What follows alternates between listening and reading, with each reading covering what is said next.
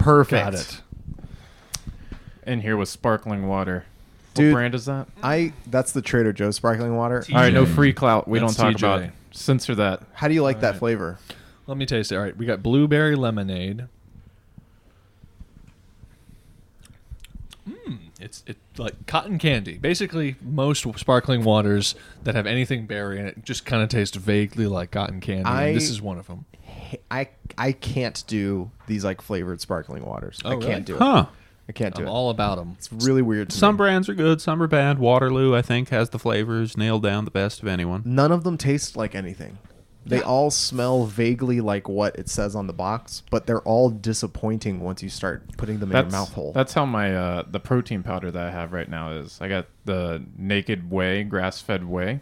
It's supposed to be super clean. That's why it's called Naked. Which And is it- also just a life philosophy, the naked way. the naked way. naked way. But it literally tastes like it's it's chocolate, and it tastes like they ran water over a ninety nine point eight percent dark chocolate bar, and they just ran it over top of it. It's not even melted. It went over top the chocolate bar. It's and like there into the was case. th- it's like there was chocolate in this container earlier. It was not cleaned properly. Someone Yes. put sparkling water in it, and now you're drinking that. Water. Homeopathic chocolate, I guess. Homeopathic homeopathic chocolate.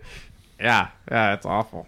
It's awful. No, I think I think certain flavors work better than others. The citrus, it works, and I like that it does not have the hyper palatability of all of your sugary sodas. I like that I drink one, and I don't. I have an addictive personality for everything. That's why we all do CrossFit. Did, uh, but uh, but uh, no. But same thing with sparkling waters.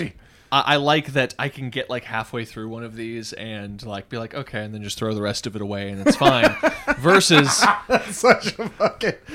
versus if it's I if one's drinking even Diet Coke, Diet Coke tastes pretty good, but then so you're like you have the whole the can's empty, and then you want to have another Diet Coke, Yeah. and that has an inertia all its own that I can't bring into my apartment. Uh, the Hmm. absolute worst sparkling water flavor that I've ever had might be one of the worst beverages I've ever tried. Mm-hmm. Is coconut flavored Waterloo? I think is what. it Oh, was. I love coconut flavored Waterloo. That's Oh one of my my God. favorite things. I'm wi- I'm with you on this. It tasted like fucking sparkling hand lotion. Yeah. It was like the most It tastes- yeah, it disgusting tastes like thing. Whoa, suntan whoa, whoa, lotion. Armin, You know what Armin, Armin, wait a tastes minute. like? Do, do you in life like the taste of coconuts? I like some coconut product. Ah, well, you gotta be. I'm not all a in. coconut fan, Yeah. and If- apparently I don't if- like it when if I just have yeah, soap in my mouth. If, if if coconut if the coconut flavor in general just doesn't do it for you, then you're not going to get anything out of that. But if you like, if uh, if uh, anyone out there is like me and just anything vaguely coconut flavored is just your jam, then the Waterloo flavored coconut it'll give you a little taste of that. You'll That's get a little sense of coconut out I've of that. never liked coconut. On the record, fuck coconuts. coconut coconut like the the best flavored coconut thing is probably I want to say like Whole Foods used to sell these like dark chocolate dipped coconut chips. And it's like yeah, the dark chocolate can overpower the, mediocreness of So long as things are really expensive and well made, yeah. I'll eat anything. Or or uh, I believe there's uh, No, what's there's- the what's the Girl Scout cookie that has oh yeah, Coconut. Samoas. right? Samoas. I mean, those are only good because they have a ton of caramel and, dark chocolate, on Yeah, it. yeah, those are great. Again, it just overcomes the I think they can be improved shittiness of coconut. without without the coconut. If you remove the coconut, it might be a It better would cookie. be better. Yeah, it would be Uh, better. Isn't there? There's a candy bar. Almond Joy. is Mounds? Mounds. Mounds. It's Mounds. Mounds those, is those coconut. slap. Those slap.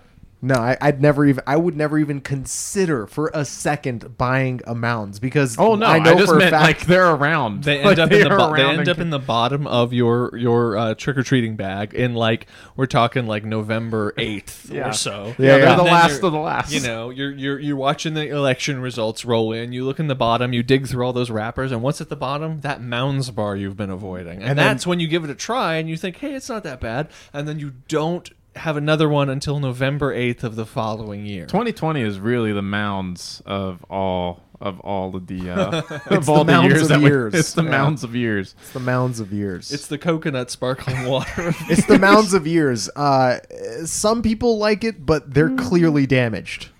That's that, Cliff's hey, right that, that's there. a perfect perfect encapsulation of this year and that beverage. Yeah, I thrive in times of chaos. it it it. I thrive in times of chaos. Yeah, fair enough. Fair enough. Uh, hey, we haven't sat around and done this in a while, guys. It's been a minute, Has yeah. anything interesting been going on in the world of CrossFit lately? No, not at all. Uh, Nothing new has happened. Mm-hmm. You know what's happened?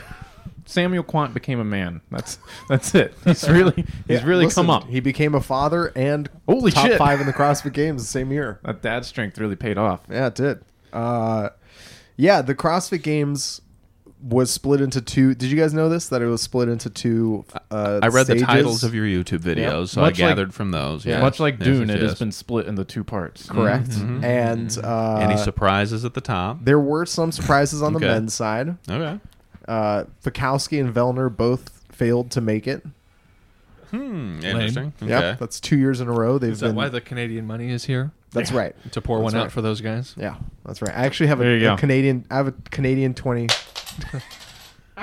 It's like this. Where this these are to go on your eyelids when you cross the river Styx, but because of the exchange rate, you're gonna have to just share this one. I, coin. ha- I have a I have a Canadian twenty left in my wallet from when we were in Montreal for uh, the Atlas games that and it got like shut down. Uh, left before I got to spend that 20 dollar bill, that twenty Damn. Canadian, that twenty loonie. There's just nothing in their country you wanted to buy.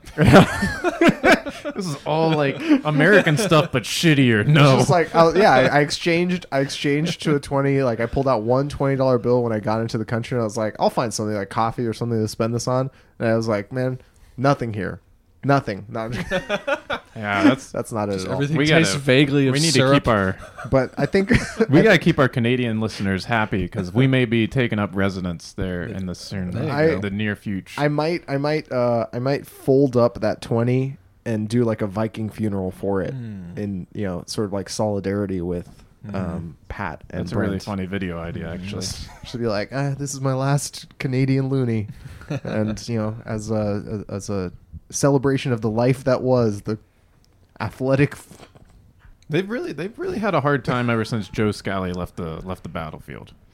You know, Joe Scali leaves the leaves the field of uh, of competition, and Pat Vellner and Brent Fikowski's performances have really gone down.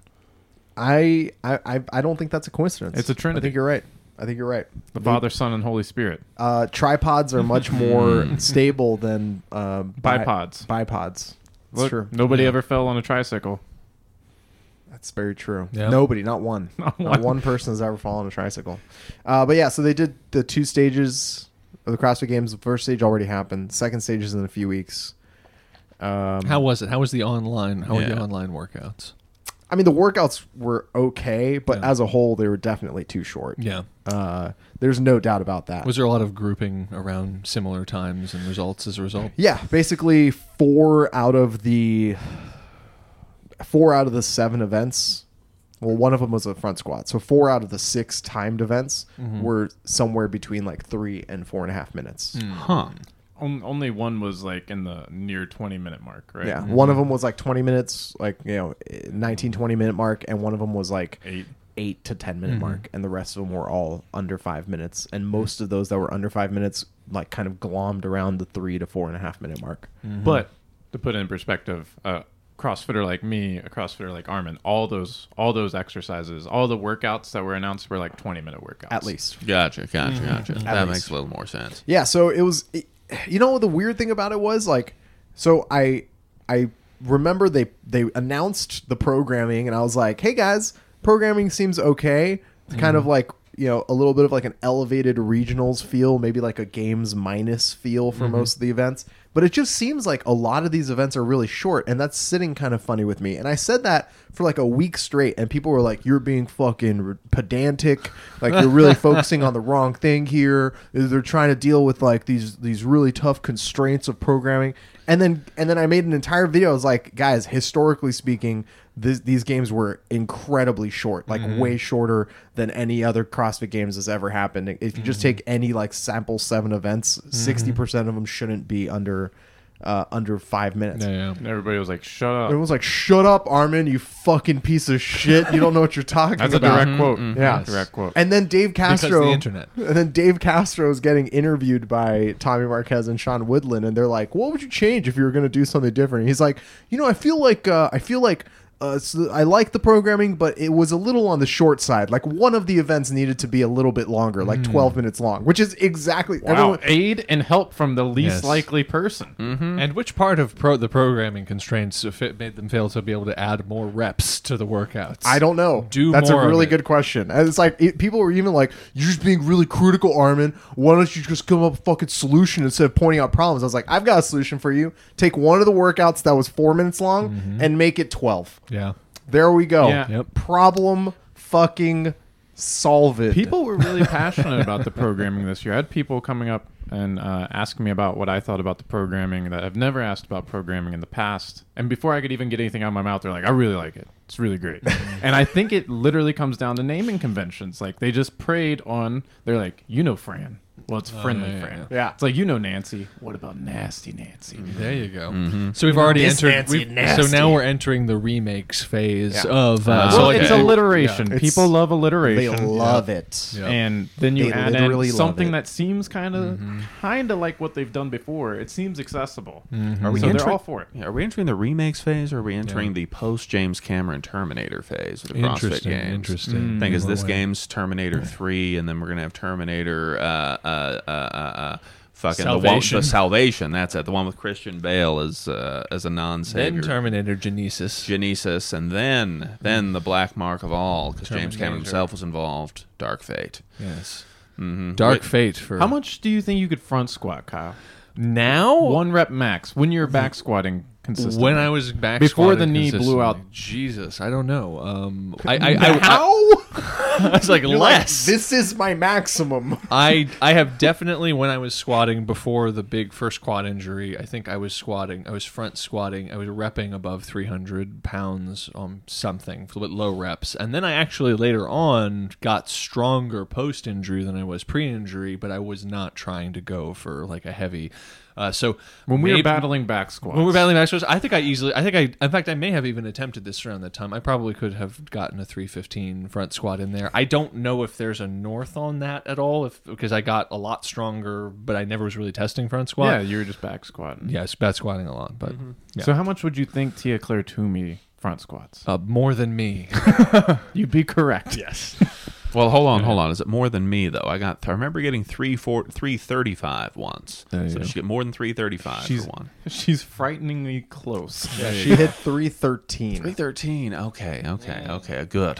I feel okay. Yeah, about you're myself still then. stronger Okay. than this Okay, so was 135 was woman. years ago. Am not Technically- now. Technically, okay, I'm like right there. I can just pretend like you know. You could hop much- in on a set with her, basically. I was one at one point. I was like Australian woman strong, basically. correct. I also had twice the range of motion, so you know I did twice That's a as good much point. work. That is a good point. no one ever accounts for that. What they should do is do a CrossFit Games where everyone wears um, 200 pound like morphology suits, where everyone's shit. levers become equivalent. And They're on so stilts. You find the tallest person and the heaviest person, and you make everyone that tall and that heavy. Mm-hmm. Perfect. That's like the uh, that movie uh, Arena, the uh, the uh, Charles, Charles Band, Band uh, movie, uh, alien tournament movie, where Yes. different aliens of different species fought each other in a blood sport style tournament. But since there were different species of highly different, you know, strengths and abilities, there was some like beam that was on them to equalize their strength. So you have giant like bug What? critter fighting a human and all I've that heard stuff. of this movie. It's Yeah. it's fucking Yeah, rad. this is all pre CGI. awesome. It's all done in the '80s on a low budget, so it's all just creatures fighting each other, and it's It's like cool. Van Damme tournament martial arts movies are popular. aliens. aliens and shit. We so that's our regular bag out of Full Moon Productions. So let's make a alien martial arts tournament movie. It wasn't necessarily a good film, but man, that combination of elements kept us renting it over and over again. Mm-hmm. So, and it had the full it had the full Karate Kid arc in it and everything. There's the bad guy, and he represents the bad school that's actually bad, and then he cheats in some way or whatever. And there's corporate stuff, and there's an alien, and there's a guy with really big legs. It had everything you wanted, is what I'm saying. You had me at really big legs, to be honest. That's, that's everything I've ever wanted. I, I I'm just really glad that the guy with the really big legs were in there. Yeah, yeah, he was mm-hmm. Yeah. really big, Giant grasshopper alien. grasshopper legs. So anyway, the CrossFit Games stage one happened, and uh, lots of familiar faces on the women's side, some uh, unfamiliar faces, like Quick- unexpected faces on the men's side. Yeah, Mm. Andrew, making agree the with top that. five. Yeah. Quick rundown. You said Kwant, Samuel Kwant was in there. Anyone else unexpected in the men's? Um, Yeah. yeah, on the men's side, Two people uh, at least. Justin Medeiros, he's a rookie. He qualified Mm. out of uh, the Filthy 150. Mm-hmm. I believe he's the only sanctional winner who qualified for the finals. Um, Jeffrey Adler, Canadian guy, uh, he beat out his countryman. The Great North Hope. He is the Great North Hope. he's actually the only person who's outside of the United States right now to come in. So everyone else in that top five men and top five women is currently within the confines of the lower 48. So They they're- may claim different nationality, but that's right. Um, yeah, and then Sam Kwant, and the other two were um, obviously Fraser. Matt Fraser and Noah Ohlsen. the mm. golden Oh, okay. boy. I didn't know Noah Nice. Olson made Yeah. Cool. yeah. cool. Best Second hairdo, place. Good. best So- hairdo in all of CrossFit. So- By, like far and away better than everybody else except for Matt. Friend of the podcast. Friend of the Noah Ohlsen. podcast, Noah Ohlsen. Best Yeah. hair and most jacked, I think. Yeah, Yeah. absolutely. Yeah, it- Built it- like a tank. It really is a it's a comp it's a competition for third place, I would say. Hmm. Yeah, Noah is on like another level right now. I think Adler could be Nice. could come on come in second. Adler's really really good. So it He's- depends on how the programming is. now. Yeah, he's crazy strong. I don't know how the running is going to work for him, but we'll see what happens. Running. Yeah, Is he a I- bad runner? I don't know if he's a bad runner, but I know for a fact he's not a great runner. Nah. And He has very little legs. yeah, he's he's he's like a tank. He's like a little miniature tank. He reminds me a lot of uh, Haas Tremblay. Yeah, kind of, kind of. He's that strong. He's that he just happens to be a lot fitter, fitter. Yeah. which is kind of crazy. Just terrifying. Um, yeah, and on the women's side, Tia just Crushed everyone. crushed everybody. Uh, Brooke Wells, second place. Oh, okay. Great strong, performance. Strong second place. But couldn't, unfortunately, won't be able to make it because Tia just just bit her in the neck and drained her blood Drained her blood, yeah. after one workout, and then just pushed her down, and then Who else? So she's see. out. Uh, Haley Adams. Haley Adams, Yeah, Oh, okay. Yeah. Kari Pearce, nice. Of and uh, who's the fifth? I keep forgetting.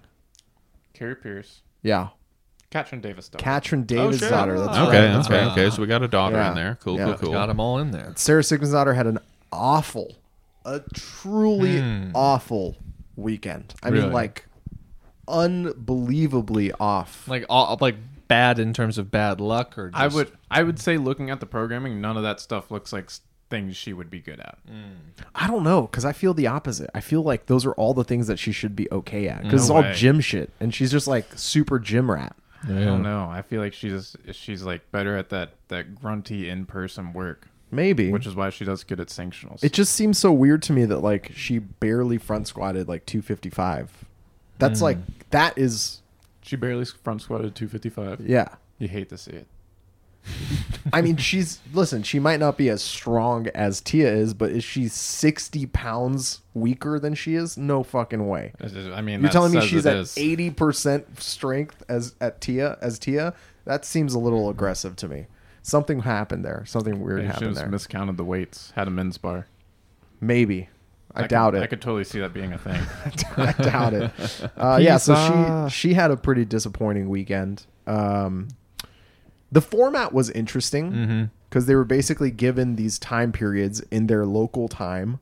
Like, all right, so from 9 a.m. to noon, you have to do these two workouts. Mm-hmm. From 3 p.m. to 6 p.m., you have to do these two workouts. Mm-hmm. And then the next day, it was like from 9 a.m. to noon, you have to do these two workouts. And then you have from noon until 3 to do the last workout. And among that period of time, you don't know how anybody else is doing So until no everybody has finished. Yeah, Yeah, So you not even have to- between, not even between rounds, knowing. No, anything. like you, the only time the only time they started publishing results is that after each one of those blocks. Mm. So they published results after like noon on the first day when everyone had finished the first two workouts, Gotcha. and then after six Okay, so there was some. Sense so there was some sense, through. but like Oh. you know, by the time they published, you know, the the end of the first day Mm-hmm. for like all the athletes, you know, the last athletes to go are on the west coast of the states. So the the time they published that, I mean, the athletes in Australia were starting their last event. Like they had already Ah. finished the next two events, so they didn't really know. It was very interesting to see Yeah, yeah. to see how that goes. Um, but yeah, I mean, overall, it was fine. It was fine. The Mm-hmm. Yeah. the uh, update show that they did was a disaster, Yeah. but like the competition was fine. Yeah. Yeah. Um, the, How? the sh- in what sense was the update show? a the show disaster? just- the skyping of it all did not come together. I- they they actually they pulled like a bunch of people to the ranch and they Mhm. built like a studio there and they did they tried to do like you know, some storytelling. I just think they focused on like the absolute worst things to try and tell a story. It was very strange because, you know, the the perfect example of it was they had you know so going into the last event mm-hmm. right they have this like really tight set of tight races between you know basically like from fourth to like ninth in in both divisions. They're like mm-hmm. anyone it's anyone's game going into this last event. But like in that previous block they had done events five and event 6 mm-hmm. and they begin the live show by saying, "All right, guys, check it out. Here are your here are your standings going into event seven. So this is the standings after event six. Like here's what your current top five is. Here's who's on the bubble. We're gonna talk about that in a second.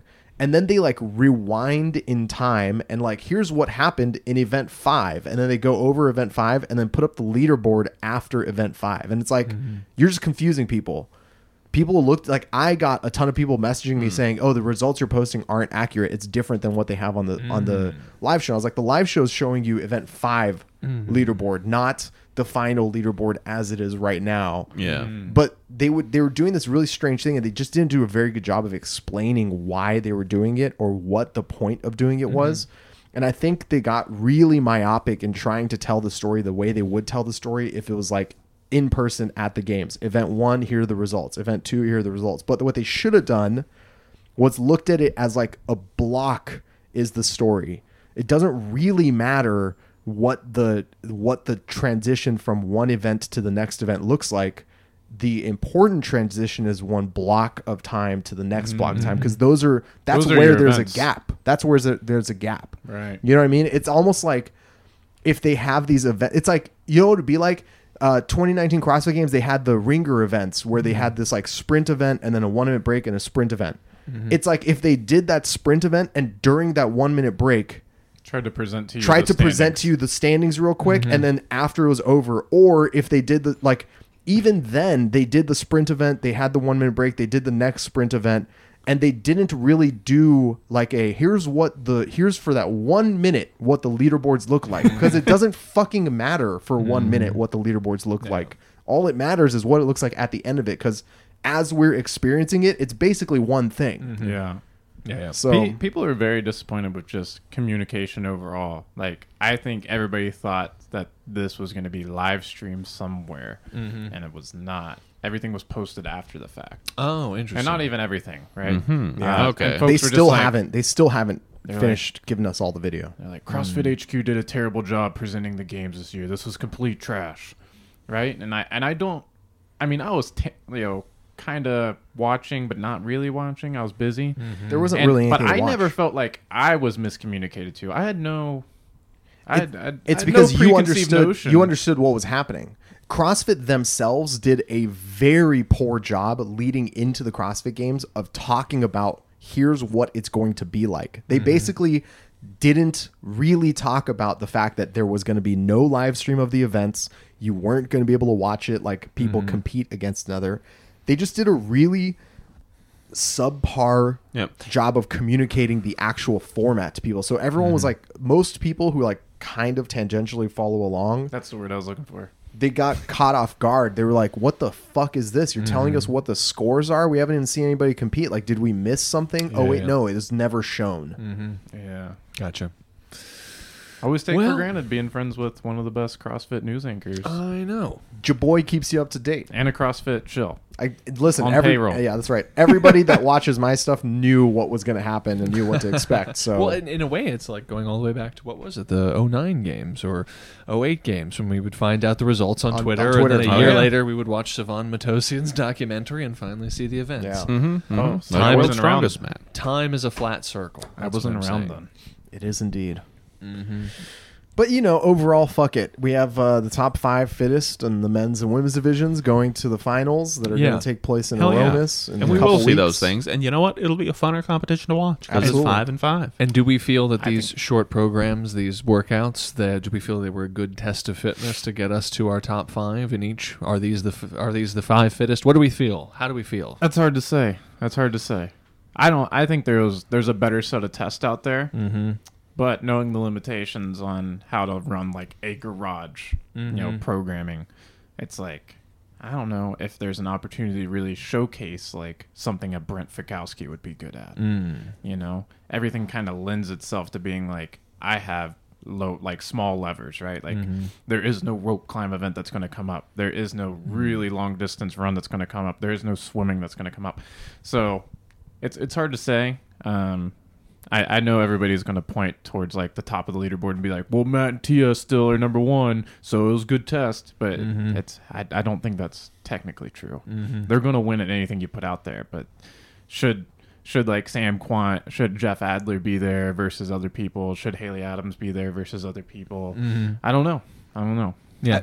I think that answer that that asks a much more like in-depth philosophical question about the games that no one has ever really felt the need to answer, mm-hmm. which is like is this test complete at some point or do you just stop? Mm. Right? Like the, when they do 15 tests, when they do 15 events over the course of 3 days or 4 days of competition at, at the CrossFit Games, do they just like arbitrarily stop because it's Sunday evening and you know you have to stop the mm. competition at some point? Or does it stop at a certain point? You're like you know what? We did the 15 tests that give us all the information that we need. And mm-hmm. I think this was a situation where they were like fuck it here's seven workouts mm-hmm. and we're just going to stop at seven.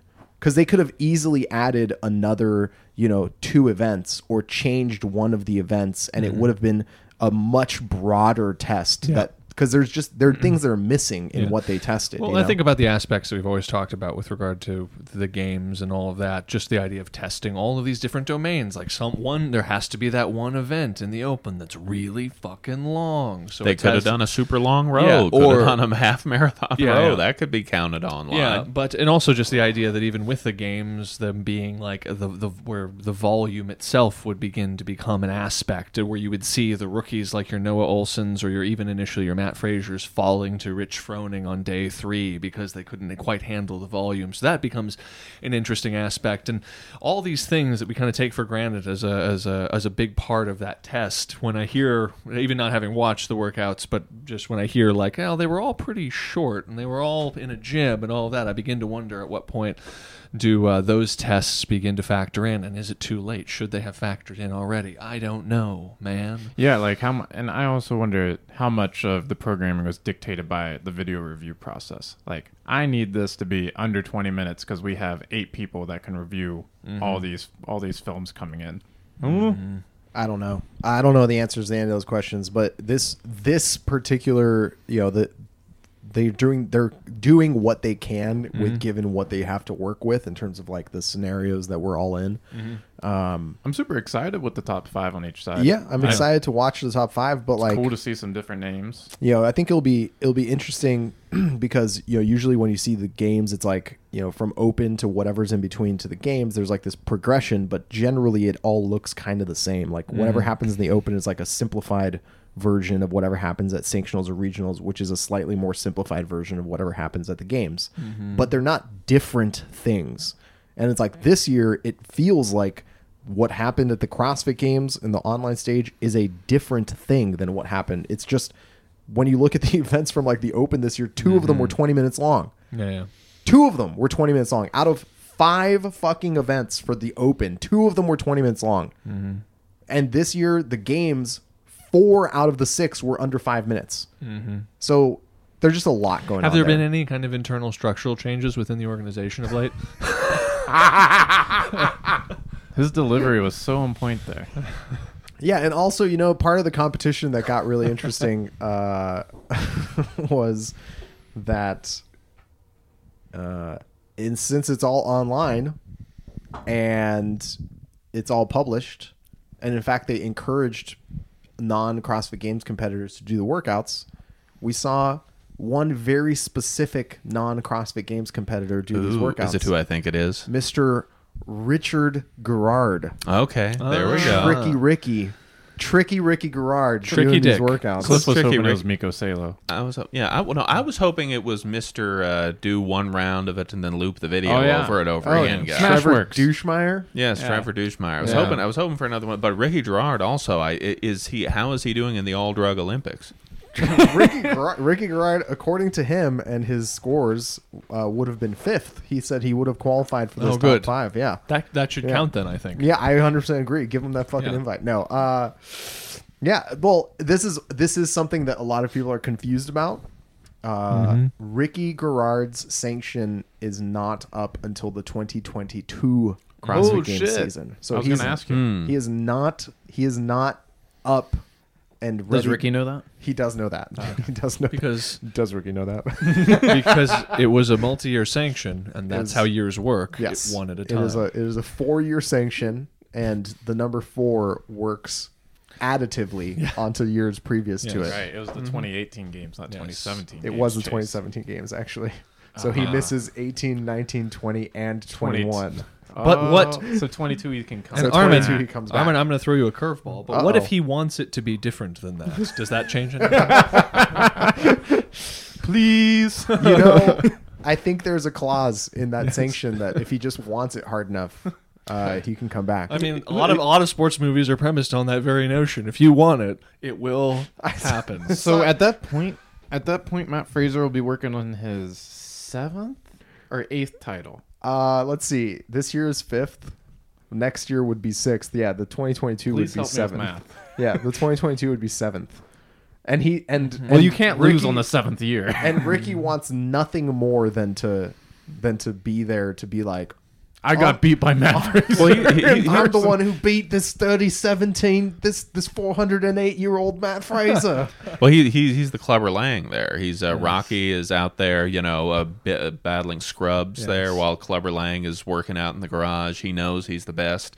He's he's taking all the steroids. Yes. He's doing everything he needs to get ready, and Exactly. then uh, at the end he'll come and just uh, just clobber Rocky unless he's also training with Apollo Creed. right. Yes. So can we get Carl Weathers out there to uh, Cookeville or wherever Matt Fraser is at to get him to start training how to how to, how to increase his foot speed? You should how get the get fast. get the coach from like what was it Rocky 5 or whatever the most rock, mo- most recent one was where he was like you're too old now we got to build some hurting bombs and like Matt's just like in his garage he's like I'm 30 not, I'm not necessarily that old. I'm old. not really that old. yeah, no, I. Uh, the uh, uh, okay, the one thing I remember from that montage, hurting bombs is three fifteen jerks. That's right. 315 Right. rack jerks. So metal, metal so- plates metal- and metal drops plates. it. Way Just more. Ghost rides it from overhead. Fuck Yep. this Yep. plate. Yep, yep, yep. uh, yeah, no, I don't. I don't think it's a Rocky movie that we're watching. I think it's more like The Last Dance, and you're gonna be mm-hmm. like, "Oh, this guy can't fucking lose."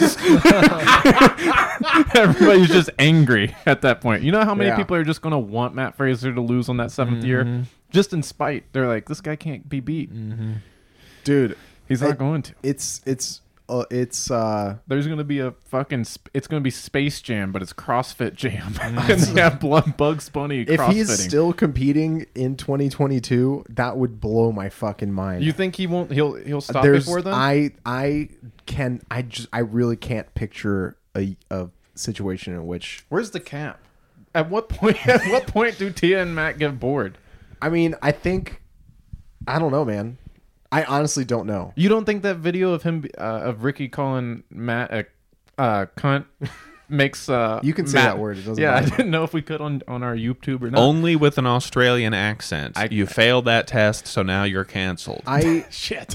I honestly, um, I think Matt is probably using that as a little bit of motivation, but Matt knows he fucking destroyed Ricky Garard at the 2070 Cross Games when Ricky was like juiced to the gills, Yeah, like that's all the too. SARMs he could Yeah, buy. yeah, yeah. And so he was like, he's like, take more shit. Like, what do you want me to say? I'll, and I'll give you recommendations on what Yes. you should take, and you'll still lose. And Matt, like, you know, one of the interesting things about this format that, um, you know, we never, I think arguably, no one has ever seen Matt Fraser actually do the fullest extent of his capacity. Uh, I think he's always, always, always pushed very hard, but always been aware of the field. And that's not to say that like oh he should be winning every event. It's like you know like the events that he wins he wins by whatever margin he needs.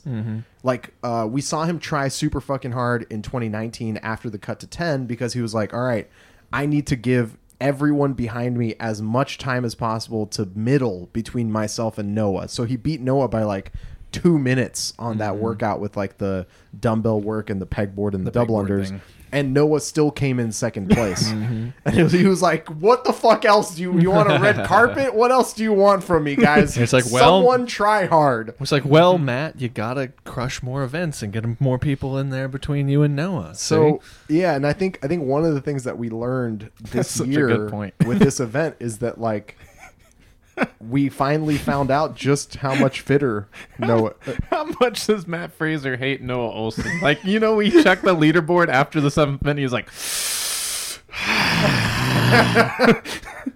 this kid. I think I think we finally found out just how much fitter Matt is than the rest of the field with Friendly Fran because it was the first hmm. event of the of two, thou- so the first event of the game of the event of the mm-hmm. online events. Mm-hmm. Uh, you have no fucking idea how anybody else has done. Matt looks at it and he's like, "I can do this unbroken." So obviously, so can everybody else, and therefore we have to do this really fast. And he does it in like three oh eight, and then Three and a half hours later, the scores are updated, and he beat everyone by 40 seconds.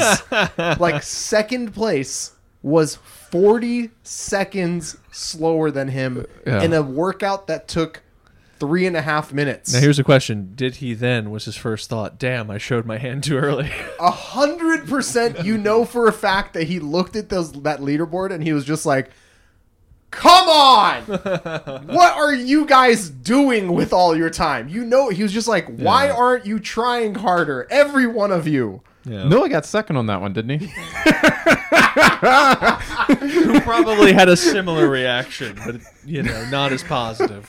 no, Noah's just like, I tried. I literally tried my best, and this is this is as close as I get to So it's scratching like, him. it's like, yeah, like so. Ricky does the workouts. He does them first of all the next day, so he knows what all the scores are to beat. And in one workout, he beat Matt Fraser by like six seconds. Mm-hmm. In a twenty-minute workout, he beat Matt Fraser by six seconds. Thirty minute workout for possibly forty minutes For us, Yeah, for Yeah. us. yeah, hundred percent. Doing ninety overhead squats at 185 pounds. Yes. That'll I- take me a week. It would take me about DNF to finish most of these currently. Yeah, the the heat death of the universe is going to come faster than that. There were no time caps. I'm going to complete 30 muscle ups before. that, that is that is a big thing. It's like there's no time caps on these workouts. Oh, yeah. You know some of those people at the like lower rings, like that were down in the in the twentieths finishing, they were just like Sweet death! Like, is there any way I can just not finish? Sweet death! like, like uh, awful, awful Annie. Like, is it, I would have been like at just- ten minutes. I'm gotta, good. You got to drop in that Simpsons clip of just someone laying in a sweat angel, the camera, the, the webcam still recording them, and just he's already dead. Yeah, Yeah. guys, they closed the gym on me, so that's my video. It wouldn't upload for some reason. Yeah. It's 40 uh, minutes long. Yeah, so Ricky beats Ricky beats Matt's time by like six seconds or seven seconds on one of the workouts, Nasty and he Nancy. loses his mind. Mm. Like legit celebrates like he just won the CrossFit It's Games. a bit obnoxious. He calls Matt Fraser a cunt. He's like, "You wait for me, you cunt! I'm coming for you." And it's so like, he's he's he's he's at least being tasteful about it. So he does. yeah, yeah, exactly, exactly. He's I being- picture it being like So we uh, can accept him back with grace.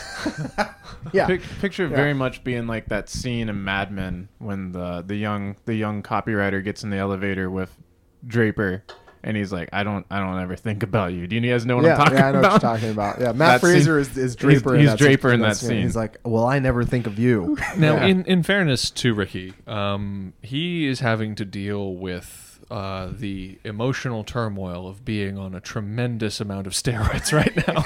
so that's really these kind of we can't judge these reactions as if they're just on pure push-ups and air.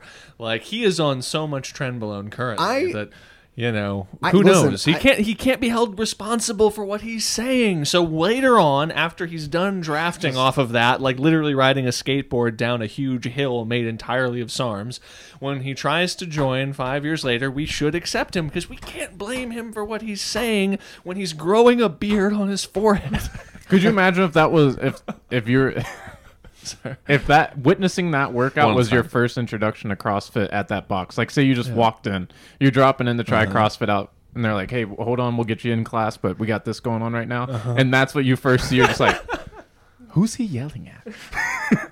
what is? Why is he working out by himself?" Yeah. Yeah. So I don't I don't know. I mean I mean he definitely lost his mind. Uh, let's say he was like really uncool about it. Yeah, yeah. Like like about as uncool about it as you could get. It's like cringe. maybe maybe yeah, maybe like turn it down a little bit. Like it's kind of cringeworthy how excited. Let's say let me let me let me put it in like a power ranking Mm-hmm. of the most cringeworthy celebrations that should never have been Your, celebrated. yours should be on here. Mine's number one, where I beat beat quote unquote a dead man. Graham Holmberg at a workout that he did like something that was twice as hard as the workout that I did. Mm-hmm. Uh, and I and I like lost my fucking mind as if, and I still like I'm getting sweat, like my palms are getting sweaty just just talking about this. It's like this is one of those things where you go to bed and you're in you're in bed and you're like your subconscious is like oh you're trying to relax. Do you remember when you were a fucking idiot ten years ago? There's nothing worse than winning a handicapped race and then being shitty about it to the person. That was that was exactly it. And I mm-hmm. did I ever tell you guys I I apologized to Graham Holmberg about this like When a did few you years apologize? ago. It was a few years ago. I got a chance to like actually sit mm-hmm. down and like talk to him and have a good time, whatever.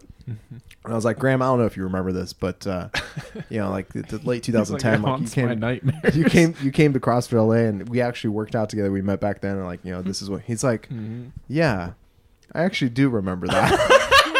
Not the response and you were not, hoping yeah, for. not like laughing, not like like oh yeah, that was kind of crazy and wacky, Yeah. right? No, like he's like yeah, I actually do remember that, and I was like, I'm really sorry, dude. Like that was really weird. Like I, I don't know why that happened. Like it just it's Uh-huh. it just, and he was like, yeah. Don't worry about it. It happens. I was like, "Oh my god, I'm so sorry, Graham You- you- Holmberg." you- that that's an interesting phenomenon. You have to imagine that that happens to uh, to to CrossFitters a lot, especially when the CrossFit Games. You go around, you try and work out at a gym somewhere. Someone beats you by a little bit while you're just warming up, and then all of a sudden starts flexing on you. so you. yeah, I picture so that like happens to like a Camille and Julie Foucher a lot, but it probably never happens to Rich. Yeah, Rich will burn down your affiliate. that's true. Dude, yeah, I think you're right. He'll put a propane tank in there and then shoot it. I That's- think you that- might actually be right. he just Uh, bites your neck and sucks out all of your fitness. exactly. Later, you fucking idiot.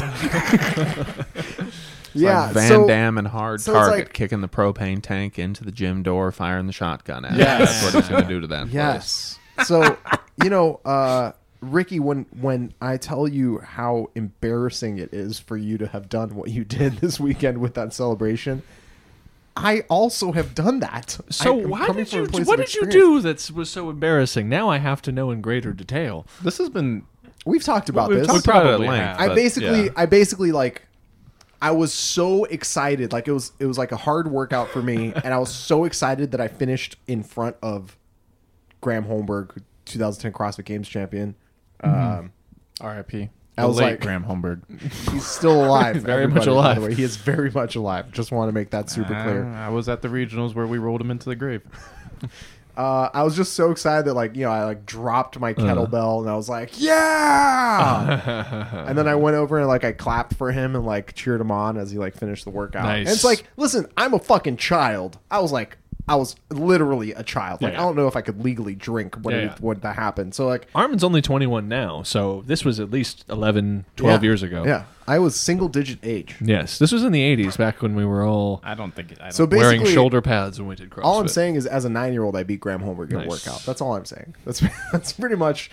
That's I pretty mean, much what I'm saying. That's st- I don't know if that's impressive because he was still like 60 at that time. Yeah. So anyway, it was really embarrassing, and that is the number one most embarrassing. Like, should never be celebrating when you're celebrating situation. Interesting. Uh, now I'm and wondering- Ricky is now a close second. Now I'm wondering what is my most embarrassing CrossFit related moment. I can't think of Yeah, I know. Which one. When your knee exploded. Oh yeah, that's true. That's probably be it. Yeah, I but feel like that's pretty hardcore. That's not embarrassing. That's- you went out on your shield. there's there's you know there's good and bad that comes from that. I think there was one time though. I, I- this is na- not necessarily embarrassing, but I do think about it a lot. When uh, there was a workout that uh, over at the uh, CrossFit Exetium, rest in peace.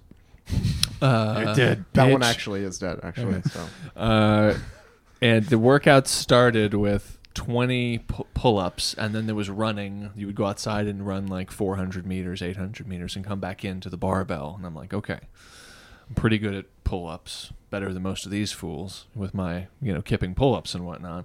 Rock out these pull ups, maintain on the run, get back here to this barbell. I was the first person off of that barbell and the first person out the door. I was the last person back from that run because I was so heavy from lifting heavy weights at the time that literally I got lapped by an entire class. I, I jumped off the bar all enthusiastically after I completed all of my 20 butterfly push up or pull ups, ran out the door, and then watched men, women, old people. Just everyone lapped me. Like and then one went person back was in. on crutches. Yeah, yeah. And the be- the best part was that I after I finished my pull ups, I like I ran out with like with like like like like getting it energy. That kind of like all right, gonna maintain this lead, and then I entered with like I'm with fucked up. defeated energy, mm. and everyone saw it. it wasn't in front of Graham Holmberg though. Yeah, you got that going. That's you. fair. Yeah.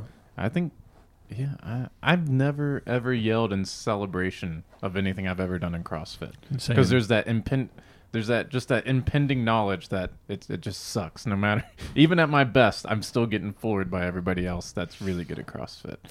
Yeah, yeah. That's that is a uh, that's a perspective I I was not I think I, I think that's from wrestling. I did not have at that point. Yeah. I just had my ass kicked so many times that I realized there's always a you know like Qui Gon Qui Gon Jinn says there's Yeah. always a bigger fish. That's right. and uh, you know, the 10 years, the 10 intervening years from that moment to this moment, You've done a lot of growing, Armin. I've gotten my ass kicked a lot since then. Put you in perspective. Yeah.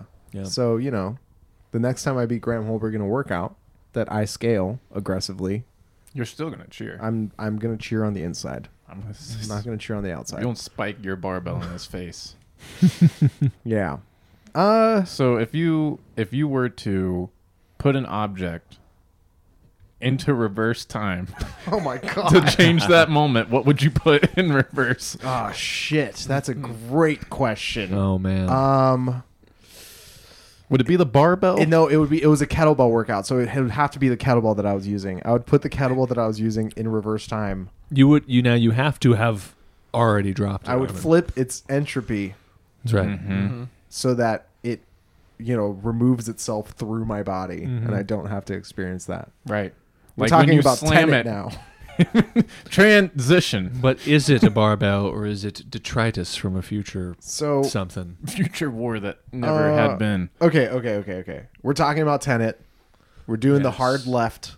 We're, Hard we're left. talking Tenet. So if you haven't seen it, uh, I guess spoiler alert. And if you have seen it, we're gonna try and explain it. Yes. Or spoiler alert. Yeah. I have no idea. We don't need to spend that much time explaining it. It does enough of that for itself. It's certainly it's mostly it explaining itself. It is mostly I- it is mostly Like, it explaining What itself. was it? That is like, a good point. Right after the movie, like my favorite line from the movie was like the chick at the beginning with the bullets. She's like, "Yeah, don't try to understand it." I was like, "Wow, they could have just left it at that. I'm good. Yeah, I yeah. got my dummy cap on. Please talk to me." Yeah, yeah, yeah. No. Yeah. What did you guys think?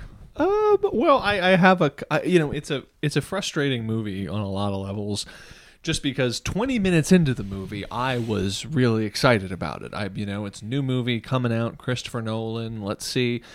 Opens with an incredible action sequence involving a SWAT team that, that, that throws us then into an incredible kind of espionage sequence that's very dramatic and gets you on the side of the uh, protagonist, and then it throws you from that and dude takes all that momentum and throws you into this really cool sci- sci-fi movie that it's trying to set up with all of what you were saying. The the, the science where science lady starts talking sciencing it up with some science Sciencey bullets. stuff. and we're like cool science bullets rad so we learn about science dropped it. bullets and at this point in the movie i am like i am on board with this movie And then, it turns into an art heist. well, no, no, exactly and you're like, yes, yes yes yes kill me. Who yes, are yes, these yes, people? Yes, yes, yes. But then, but then I'll even I was I'll. I'll, I I'll break still it in. down. I I'll love break, art. I'll break it down. I'll break it down for you though. Let's moment let like a car cra- like a, like a car crash. Let's go moment by moment here. So the first thing we crash into, the first sign of trouble, is old ass Michael Caine.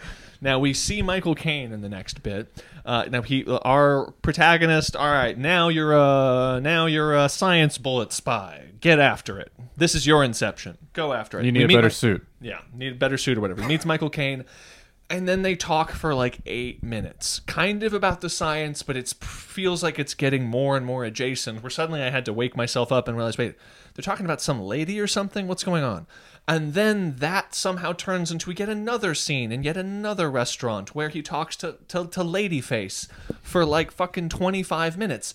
Are they talking about time science? Are they talking about time bullets? Are they talking about, you know, uh, whatever? No. They're talking about her relationship to Kenneth Branagh and her son, and now this art thing. Now the art thing, there's, some, there's something to do with stealing art or something, but even now we're like three steps removed from time bullets, and then the film just leans into that for the next 45 fucking minutes and is entirely a film about people in rooms explaining plot that exists wholly for its own sake about an art thing and her divorce a guy a fuck who sh- who gives a shit for 45 minutes into this fucking thing. Goes for a while. But uh, The reason why I'm laughing Sorry. so hard is because we watched this movie. and you could hear me talking the whole time in No, your head? So we, it was like myself and Katie, and it was Chase and Aiden, and they had already seen it the Yeah. day before. So we wa- watched mm. together, and then after it's over, we walk out, and Katie's like, "What the fuck was all that art stuff about?" And I was, I remember looking at, it, I was like. Yeah, you immediately should have just stopped paying Yeah. attention because none of that had anything to do with the movie at all. It was all just like this is this is the road to which we take It's the like- long winding path you to learn get the long, somewhere. You learn the wrong lesson from the concept of uh, of the MacGuffin. The idea of the MacGuffin is to simplify things. It is not to add forty minutes of extra plot, and and you can tell he knows it's not playing in these scenes because in scenes where the camera's sitting still, pointing at people in restaurants with soft lighting, the score is going the whole time in the background. Gotta have some tension. because there's just you can it just tr- and they're all talking so fast and pretty soon at a at a point at a point he he knows like you have scenes where these poor fucking actors are having to sit on a goddamn sailboat that's going 80 miles an hour and talk into headsets. Just it's like um, but maybe just write a scene that someone would want to watch that had something to do with time bullets or the characters giving a shit about anything. Like we spend 20 minutes with her basically trying to justify to protagonist man why it does make rational sense that she loves her child. And then we get what do we actually get in terms of interaction between her and her child? She kind of like one shot exterior boarding school. She kind of like takes the child through a gate and like shoves like here you little fucker shoves him into a car and closes the door. And it's like and that's all of Christopher Nolan. Like when you're thinking like why is this movie so broken the whole time? That's what it is. He like all He's you British. That is what mothers need do to children. But that's exactly what I'm saying. He's not though. He's like some guy from fucking Chicago who got sent to a fucking boarding school by parents who didn't want to touch him except kind of on the shoulder, and you can feel it because it's real easy. Instead of the entire art heist, you could have had like the kid wake up and the mom like bring him milk and like rub his head and them have some little secret something between the two of them or whatever. And I don't doubt he has an elaborate series of rationalizations that for him avoiding that. Like, well, I didn't want the audience to experience the child because she's being deprived of. Fuck you. It's like the the answer is not the answer is not the answer is not 20 minutes of her explaining that thanks to her gangster husband yada yada this is why you shouldn't doubt in fact that I am very soberly in love with my child. And that's the fuck and every other aspect of the movie.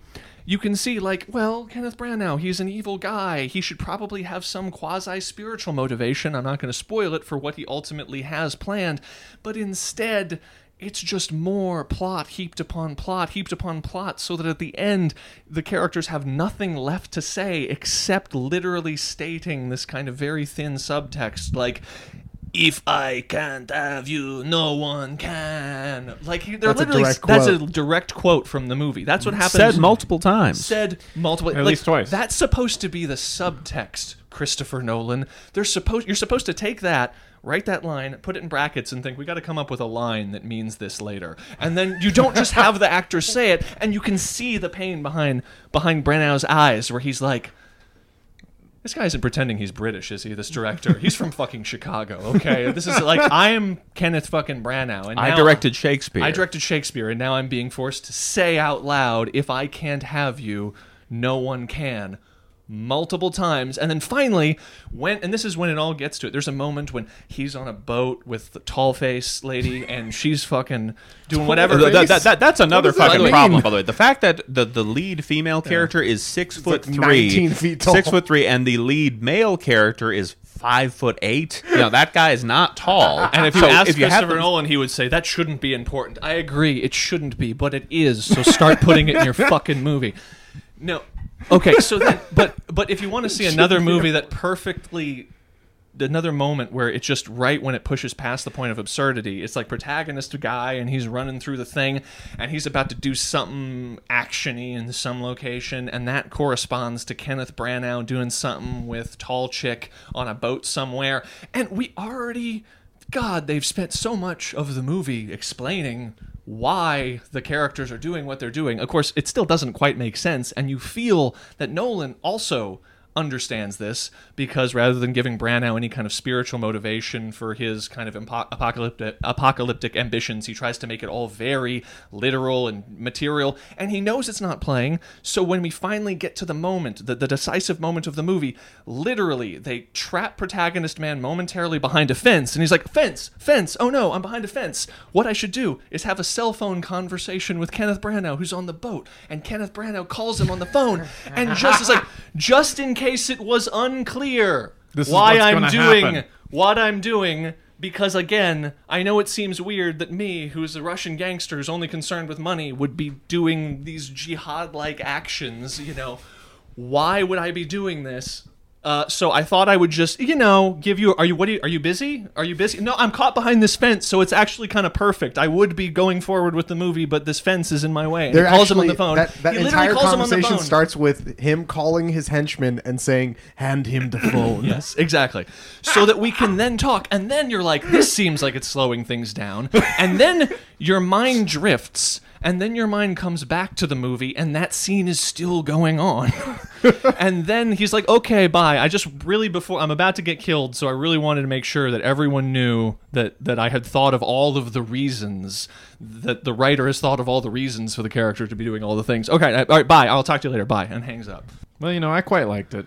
Yeah, I mean, this, but that's the thing is that the science shit was cool. That's what he wanted to do. it- clearly, it had it had so many like really cool things going for it. the reverse feel- he fights, the fight with the went one way and then Yeah. the other way, Yeah. and he was kind of losing at the beginning, but then won at the end. But then when it was reversed, it was the same pattern. He was kind of losing at the beginning, but then won at the end. So each version of the fight, he kind of won that. Yeah. That was a great sequence. That's That's, a- like I wish I'd come up with that sequence. That's awesome. you Good, are cool. He's a clever, clever boy. That is a Yeah. clever, clever idea. But yeah, he dropped the ball in a couple like really key things. Uh, one was the was just like the fact that you couldn't understand a word anybody was saying. Like Yeah. everybody was either talking way too fast or the mix was I will all argue. fucked up. I, I'll argue that a couple- improved it. I would argue that improved it because you didn't really need to hear it. Those Yeah, I- that's what I've been saying. But no, no, no. But here's the thing. But here's the, but but it's it's an outgrowth of all the same shit because it's like he doesn't want characters that he has to think about who like have like a mom and a son who have like a con- he wants conduits for his fun science ideas and he and as a result. You know, the that's why the characters are all wearing masks, or why they all are talking through things. They, That's why, they see things like "I'm the protagonist." or like, why am I here? You're the only there. Let's not even get there. But I'm the Oh, protagonist. Jesus Christ! I oh am my the God. protagonist. I swear, I swear to fucking God, I forgot about that until right now. How'd you forget about that? That I seems don't really know. I important. think I It's like- blocked it out like a they trauma. say it multiple times. But there's um, there's just there so that that was kind of annoying to me. The sciencey talk, like all the not the sciencey talk, but like the bullshit non-sciencey Non-science. thing, like all the painting stuff. All the but chaff. I all the really nonsense. enjoyed all the painting stuff. From, like- I didn't understand why it was there, and I didn't understand how it was being held over her head. I didn't, did, That- did that- anyone else get that? No, no, he Like, does why such does a him- shit job of like Michael Caine's uh, Cockney accent does not explain very well why And what happens there's to him? any leverage there. what happens to all these people? What happens to all these people? I don't know. They're all moving backwards. Who knows? But the thing Uh, is, like when you make it to the end sequences, you realize, okay, this is the movie. He, this is the part he wanted to make. Like Christopher Nolan is like a guy who wants to make really dope Portal fan films. You know, it's like he was like a really clever idea. It's like this will go forward and this will go backward. It's a time pincer movement, which God they spend a lot of time. By the way, and I love that Aaron Taylor Johnson's in the movie playing clearly the role Tom Hardy turned down. He's like there is just the beard soldier, and you see him actively get bored with his own part while he's halfway through the presentation of the assault, the time pincer assault. Like in the early stage, he's like, "All right, they all need him, this and then like near the when he entertains the eighth question from the audience. like the eighth or ninth question from the audience, you can see that as an actor, he's channeling his own boredom with this part, and he's like, "You're right, I could see why Tom Hardy turned this down," and that's and but then but that's the cool thing is you can see with the, the time fight and everything like okay this is the cool portal fan film he wanted to make but you can see that he actively resents the presence of having to unlike a if this were a hard science fiction novel and you could just write his name is manning and he does science. Like people in movies want to see scenes where there's like oh there's a child and there's a person and i see these other movies and other people who i don't think are as smart as me seem to nail it but i will outsmart them with a, uh, by by overwhelming them with with justifications for emotions and circumvent any need for spirituality or anything emotional in my films. And it's not working. I think I think something that we saw where Nolan like has a a really strong weak point, a really strong weak point, a really big weak weakness, Achilles heel, an it were. Achilles heel, if you would, is like the opening action sequence of The Dark Knight Mm-hmm. is like nonsense. It makes almost no sense. Not not the Joker one, the Mm-hmm. Yeah, yeah. the Batman one in the parking garage. I don't know if you guys remember yeah, it, but like it makes like no sense. It just you're like trying to follow who's doing what and why, and Yes. then there's like the reveal of it's a different Batman. Like it makes no sense, and that gets compounded by the fact that he refuses to like do the science fiction action movie thing around the turnstile and like make it very fucking clear what this thing does. So so like the first time you get introduced into like the turnstile that's supposed to be like oh and then the soldiers come in and then they do the, the reverse and he goes in reverse. And it's like I feel time like, pincer I feel like this. I feel like the scene leading up to that movement. would have been completely different in someone else's hands. They would have been like, "It's a fucking turnstile." Oh my god, what are those? I've only read about those. Yeah, they let you do the. And it's like, oh, there's no fucking explanation. He just does it, Yeah, and yeah. then not only does he just do it, and and you're like, okay, it does it. And like they throw it away. It's like, no, he does it, and then that concept is fucking critical to understanding anything else that happens from that point forward. I don't follow what you're talking about there. You're talking about when they goes into the one. You're saying like like blasting through the exposition about the turnstile thing Ah, rather than right. spending a large portion of the film maybe just talking about that instead of the other shit. You, You, know? literally could have been The whole like first act could have legend, been like, like- Yeah, rumor yeah, has I it get that there it, are I these get it. machines that are around the world Yeah, that yeah. allow you to use it. And it's Nah, like I really like crashing the airplane. That was really sick. that just- was pretty sick. Well, That was here's pretty cool. like, and here's the question: Is like, so much time is spent on that piece of art. Can anyone tell me what it was of, what it means, any of I, that? I, kind I of don't stuff? like, and, and it and it comes back to it later in the movie because he's like, "You thought that was the one, but I had the mm. one right here. I still have this hold over your head." I was like, "I don't understand why she can't just leave. Why is this art thing so important?" I, important?" honestly, hey, what, it came back. I honestly don't remember that remember at all. he's like, "Ha, you idiot! I knew." But ima- imagine, imagine, which actually, yeah, that actually has fantastic symbolic potential. That that is the regard that that that Christopher Nolan has, and he's supposed to be an artist ostensibly uh, for art. Now, the science is given so much love and care, but imagine how much emotional, symbolic, or otherwise freight the content of whatever the piece of art could have been. It was a painting that meant something, or symbolized something, or represented the love for her child in some Big way. old battle he dick. doesn't fucking address Doesn't it because he's like, you know why it's unimportant? Because it's just made up fucking stories about characters. What's important is science. I'm like, that's a real problem if you're a filmmaker, dude.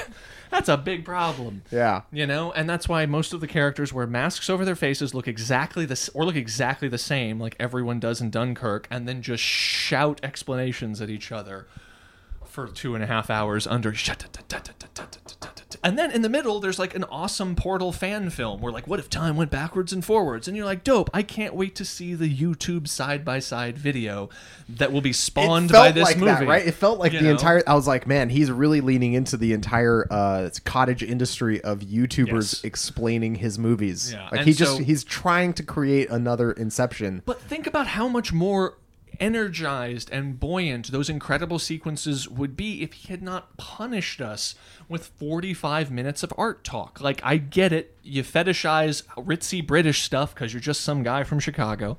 But, like, this is not how James Bond works, okay? It's not just fancy rooms and people talking about anonymous characters. It, like, that's not it. It, like, that, it, it, it, it, you didn't whisk us away into anything. You ground us down into exhaustion and then delivered us just enough portal fan film to make us go oh? And then we then ground us down for another. And then literally ramp up into your final moment where will the world do whatever and kenneth branagh is like stop let's have a 20 minute phone conversation fence fence fence fence I have a fence, Fitbit on. The fence thing was fantastic too. It was another example. It was another example of him just like I feel like he'd losing more, action, just like um, completely losing any sort of sense of like where are they or why are they doing these I feel things like right you'd have like a chess monitor on and not a Fitbit. yeah you think that Wouldn't that be more accurate and more You know. constant? I feel like the Fitbit needs. i don't think that's where the film is like imagine instead it doesn't. Imagine instead if he were just the type of character that might want to do the thing that the character ultimately wants to Because do. think about it. The only reason for the Fitbit is because he's trying to contrive a reason why a Russian gangster who otherwise would be just selfishly interested in material gain would want to destroy the world. Why does he have that kind of character in that kind of movie? Well, because at some point the message was transmitted, make it like James Bond. Mm-hmm. And so it's like, okay, what are kind of James Bond? He was Russian, beautiful woman, art. That's good enough. No. But then Big left with a problem. Okay, but the the the Russian guy who's the bad guy, what your plot requires him to do is want to destroy the world. So oughtn't you Oughtn't create a character who would want to destroy the world organically by the nature of the character and who they are? No. and, and certainly, certainly, were you to do something like like create a Russian gangster who really you can't. It's hard. It's hard to sell that. If you were to create him and make that be his motivation. Just, just let it lie. It just, just let it not make sense. What you shouldn't do, God forbid, Is have don't do everybody explain it. for 55 minutes of screen time. Don't spend 55 minutes of screen time explaining, trying to make it work. Just just say, just have him twist his literally if Kenneth Branagh early on in the movie had twisted a literal mustache and said, "At last, my plans will succeed to destroy the world." But then we had saved 40 minutes of screen time of people talking about art and shit. Removed that and then it was just like Portal fan film, Portal fan film, pincer movement. Bored Aaron Taylor Johnson pretending to be Tom Hardy and Robert Pattinson exits the movie, forget who he is, and then we're gone.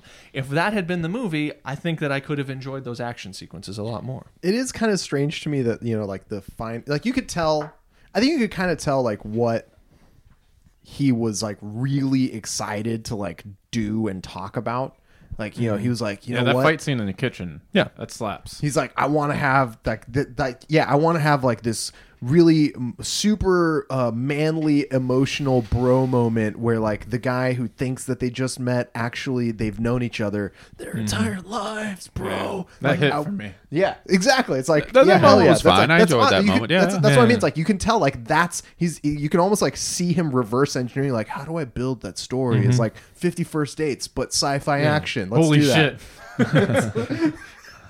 Wow, it's like thanks. You it's like oh it. that's that's pretty sick but then in that same scene who is it aaron what who is that guy Aaron Taylor Johnson. Why is he in with that his, scene? there with his, his science fiction stick? he's in that scene too just like, And I was like- you guys gonna suck each other off, or should I get going? he has he has the resonator from Masters of the Universe with him. Actually, by the way, which, which is the dopest part in the movie, like the fact that they emerge out of that and he's just holding like a, a dope science fiction spe- scepter. Spoilers, I guess, from the future. This shall destroy the world, bury its pieces far away. I was like, that's kind of the thing I was most okay with in the whole movie. I'm like, rad. I'm yeah glad they went there. I- but i still am not 100% sure Science like fiction stick. we meet his character about uh-huh. halfway through the movie two-thirds of the way Well, through we the had to movie have someone tell us what a pincer movement was. Why why was he one of the like why couldn't why was there three people at the end there I don't know. I.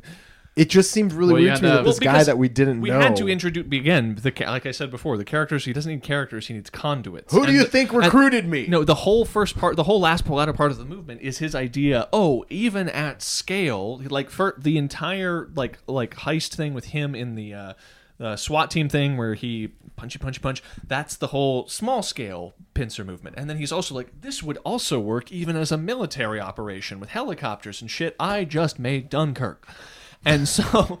He needed what did he need? He needed a conduit for all the military I need words. military guys. I need military words. We'll just write him in, and then Tom Hardy was like, "Listen, I love you, Chris, but I'm doing another I'm Venom. doing real acting right now. Venom two. and so he turned it down. He called Quicksilver, the the one from Marvel, not the cool one. that from- guy Yeah, was the guy with the beard. yeah, What? really? Yeah. The guy from Kick Ass? kick ass. Yeah, yeah. Holy yeah. shit. That guy's Does he offensively actually have handsome. that accent? Or He's is that British. a He fake is British. accent? He's British, he's yeah. British. what Some kind of the British. fuck? He's super British. Yeah, yeah. that I did not realize that. But uh, he's he's bulked up a little. He has a beard. He's going full Tom Hardy now, obviously, and he's like, "This is my chance," you know. And then, like Tom Hardy, he, I'm sure he got bored saying that dialogue. So, um, yeah, Do Sick. you think you're in charge? Do you feel It like definitely you're in was a? Tom Hardy role. it was a it was a Tom Hardy role. Yeah. And Tom Hardy loves wearing masks. He does. So I Perfect think movie for him. I think the next step, and this will never happen because Christopher Nolan will refuses to probably do this sort of thing, is honestly Tenet should have just been like a ten episode miniseries on HBO. Like mm-hmm. it would have been fucking dope, and he could have done all the art shit that he could have had four episodes of art. I shit. do not think the art that shit would have benefited. Honestly, the the the mode of storytelling honestly feels very Netflix to me because it's so textual. It's so about let's sit down and explain this shit for 45 minutes. Uh, so honestly, it wouldn't surprise me if he's been binging a lot of Netflix lately. But honestly, it wouldn't have benefited be in the same way that like Daredevil, whatever, didn't benefit from being 19 fucking episodes, and that it just would have been more scenes of more people saying words they didn't need to say. But why am I here? You're the only one I trust to identify the painting. That is a literal quote from the movie where the characters were just explaining to each other why they were there. Anyway, Well, you got to do that sometimes. yeah, I tell you what. Tell you what. I don't. I, don't- I'm the protagonist. And that's that's what's frustrating about it is that exactly You know, it'd be. I you know, already told you. You know, it'd be fun is if you guys went back and watched that movie and you didn't know what the word protagonist meant and you didn't, you couldn't look it up during the movie. Ah. Let's just pretend you didn't know what protagonist meant. Now watch the movie. You're like, what the? Oh, man. Is that like The a fuck? disease? like you can't say protagonist and make people think you've thought hard about stories and stuff because no that goes directly against the idea of instead saying no not short scene with mom and child early on in film 45 minute scene in restaurant where she justifies it instead. Yeah, it's but like- it's like i feel that something's wrong here. I'm going to say have my character say he's the protagonist over and over again. So people will say what i really like is that christopher nolan thinks deeply about his stories. You can tell that. I'm like yeah i guess.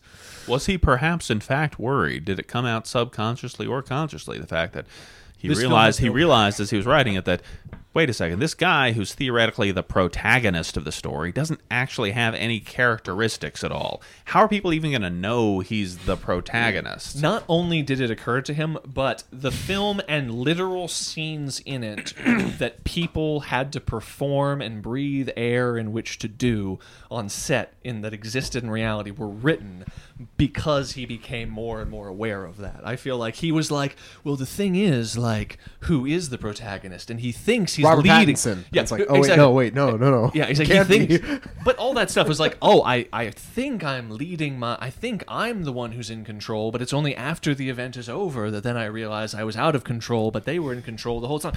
All that shit that's in the fucking movie, all that, again, which sounds smart, but contains nothing. all of that shit is there and that's how you arrive at him saying that he's the protagonist at the goddamn end of the movie because you realize it's basically a, elaborate rationalistic circumventions for writing a character where writing a movie where your main character your main point of audience identification audience identification knows very little affects little has no internal life whatsoever Well, he's and therefore is bamboozled himself. Yes. Well, He hired himself. No, okay. I think there's an alternate explanation as to why he Yeah. says I'm the protagonist, and he says it because he needs his like weird fake James Bond, Yeah. science fiction James Bond, to have a catchphrase. Yeah.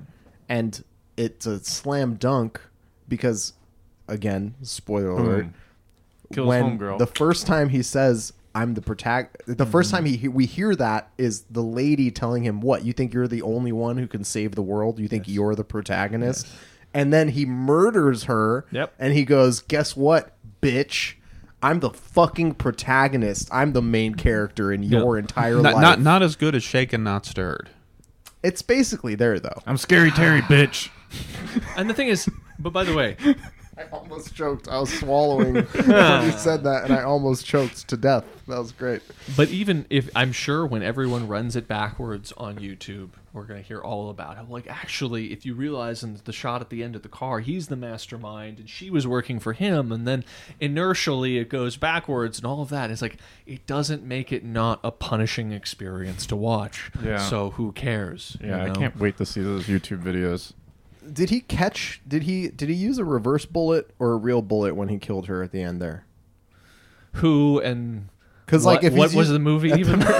Because if he's using like a reverse bullet, doesn't that mean that she would like get into the car at some point and there would be like a bullet hole like directly in front of her, and she'd be like, "That's this is a bad strange. sign. Why is that there?" Yeah, I well. I, let's just make sure nobody sits behind me. yeah. Yeah, at you're any forgetting point what the this movie. science lady said, and she said, "Don't try to understand it." Yeah. And there you go. Yeah, I think you're right. It's a big, broad, you Anyway, know, philosophical I view mean, on life. if you if you can pick the right moments of that movie to leave the theater and or stop paying attention, it actually is pretty good. No, here, but here's like, here is uh, uh, uh, here's another version of the movie. Like, cut out forty minutes of it, replace a title card that says "steel painting," and then just move on.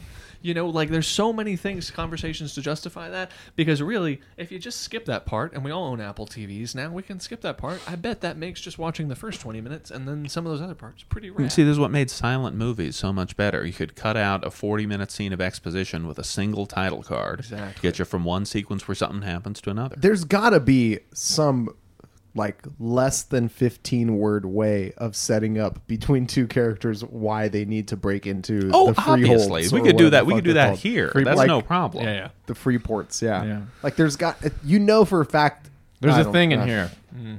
there's got to Yeah. there's there's just they Oh. spent so much time talking about that The important thing to remember is that there is and yeah, there is always a justification of any length to fit any action because whatever the actions are in a movie, they are purely symbolic. Let's not lose sight of that for a minute. These are fictional characters.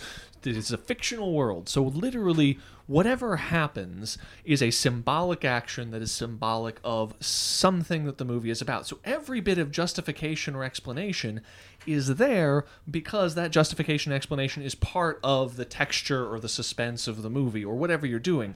So it's not a question of is there a simpler way, but it's that Christopher Nolan, for various reasons, and some of them a bit broken and fighting with each other, has ended up in a place where he feels there needs and should be this much goddamn talking in the movie. He thinks he's doing something. well he's making a And- smart man's james bond Yeah, or whatever. science And- fiction james yeah, bond And so I'm just trying to, and we're just basically doing our best shot to figure out what that is. And that's and that's what the the cheese grater in that mm-hmm. in that fight scene in the restaurant was really about. Yes, that that- is the art piece of this movie. that was a rad sequence, though. That is a rad sequence. yeah. So that's what I, the whole time I was like, man, he knows how to make fight scenes fucking slap. yeah, no, that was good. But I that's the- felt that in my chair. I dig it. I dig it. I dug that. The texture of the cheese grater. We know what that texture is like. He's using unintentionally using an aspect of His real life. real filmmaking that uh, that is that is useful for communicating. Something. This is here's here's what here's what here's my recommendation. It's Here- here's my Chris. Here's my recommendation. to Heyo. Christopher Nolan.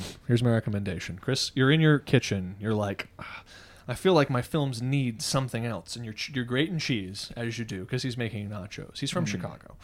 Um, he's grating cheese over his nachos for his for his chicago style for his, pizza for his Chicago His style glizzy, nachos. his Chicago glizzy. That's right. He's he's grating some he's grating some he's grating some some mar- some mozzarella cheese, and then he's he's feeling this cheese grater, and he's thinking this is an interesting detail, you know, like how Michael Mann does research and he brings those interesting details into stuff. This is an interesting detail. Cheese grater as a weapon. No one's done this. It'll be unique violence like Francis Ford. I'm gonna say, good, good boy. you, that you should do that. but put the cheese grater down, turn to your right. You have children. Pay attention to them, talk to them, and then integrate some of that into the movie. Okay, because that's an important part.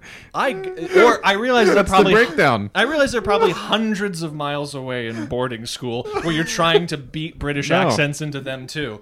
But just turn just just have a conversation with them and maybe you can figure out a way to a, a more efficient way to circumvent the a lady's Good. ju- Yeah. Good justify- boy. Misun- misun- instructions unclear. Misunderstood, and I tucked in a cheese grater.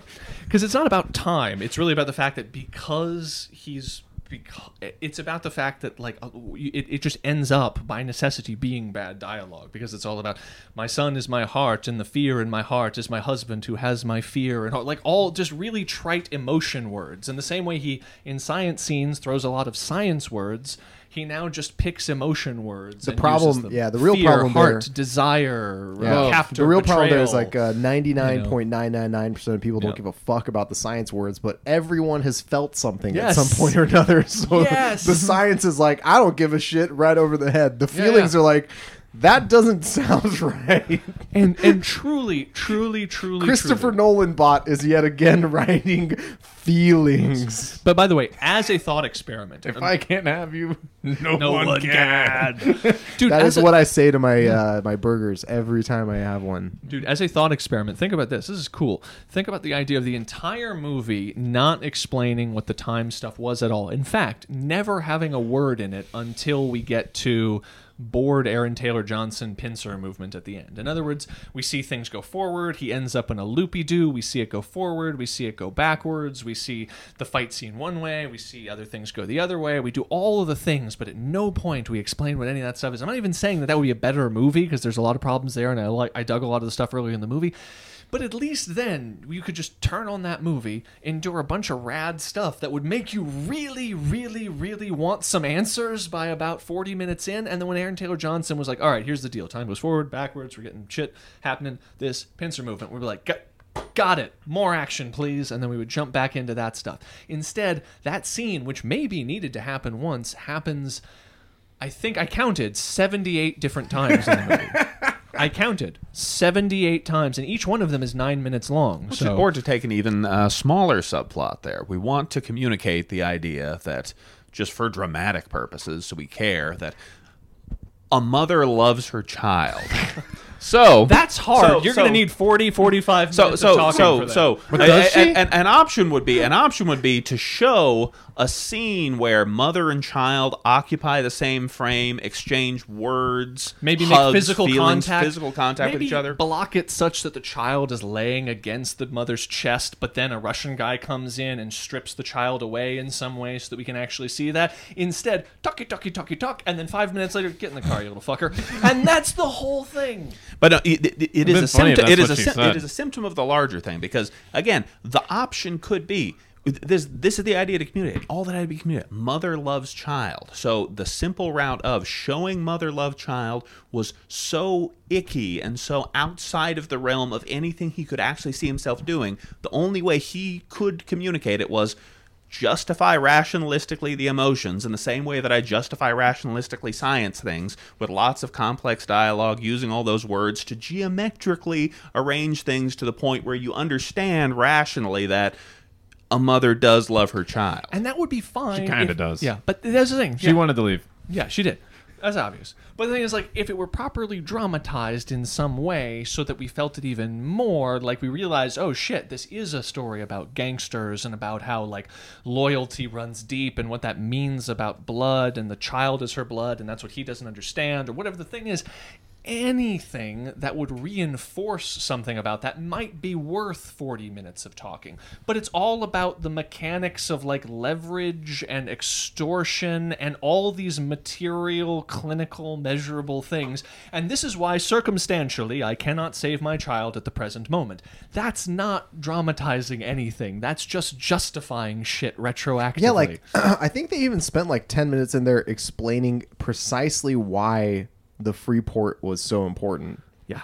There's no reason to do that. There are literal scenes where there's three people standing in a square just walking you through the heist in a way that is not vis- explained visually in any in any interesting way, and there is a 360 camera going around them in a circle. There's going no reason for that.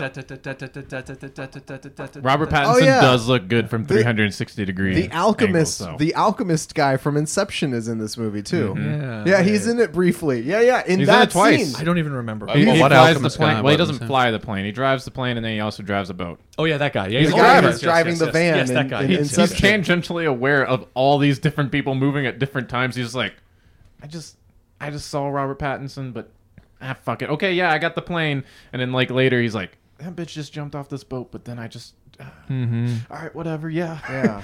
That's how I imagine his character the whole time. Mm-hmm. Yeah. Just completely confused. He's like, this is not worth the hundred dollars I agreed to. Fuck it. I can't wait until the next Christopher Nolan Yeah. movie. So pumped. Tell you what. I mean, man, Christopher Nolan makes Rick and Morty. that's that's the thing is that that's what that's what's frustrating is that there's so much good stuff, but it needed to be edited, and unfortunately, the fact that he has made many, many, many good films up to this point has got him a position where that editing is not to that. It's gotten him to a place where someone. It's, we're getting to Star Wars Episode One: The Phantom Menace territory here, where it's just someone needed to say like, "This is not a screenplay for a movie." Like this whole middle part about art for forty minutes just should not, not, not be there, man. And it's going to drag the entire Nolan? thing into the ground like a fucking anvil. I know. And then it's, but it's in the movie now, and it's probably in the movie because Christopher Nolan was like, "No, I will use my sophisticated knowledge as a filmmaker to make this work."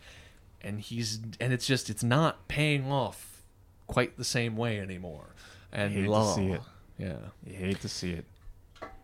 Well, that's enough for me today, guys. Yeah. I think we did it. You know, we really missed an opportunity to make our our podcast name a, a palindrome. You know, why isn't that what it's called whenever it's the same word fucking Yeah. both ways? Yeah. Yeah, how could we do that with scale? Scale. Scale. Sale. Slough. Social Slough. medias. Slass. Welcome back to another episode of Slass. I am at Mr. Kyle Bogart on a, uh, on, a on a S-L-A-S. currently inactive Instagram account. I'm at Cliff Bogart on an equally inactive Instagram account, but there are brighter days ahead. There you go. I'm at Chase504 on Instagram. and you can find me at Arm and Hammer TV. Thank you so much, everybody, for watching and listening. Thanks, guys, for coming over. It's been great. Woo! We'll see you next time. Take care. Race care. car.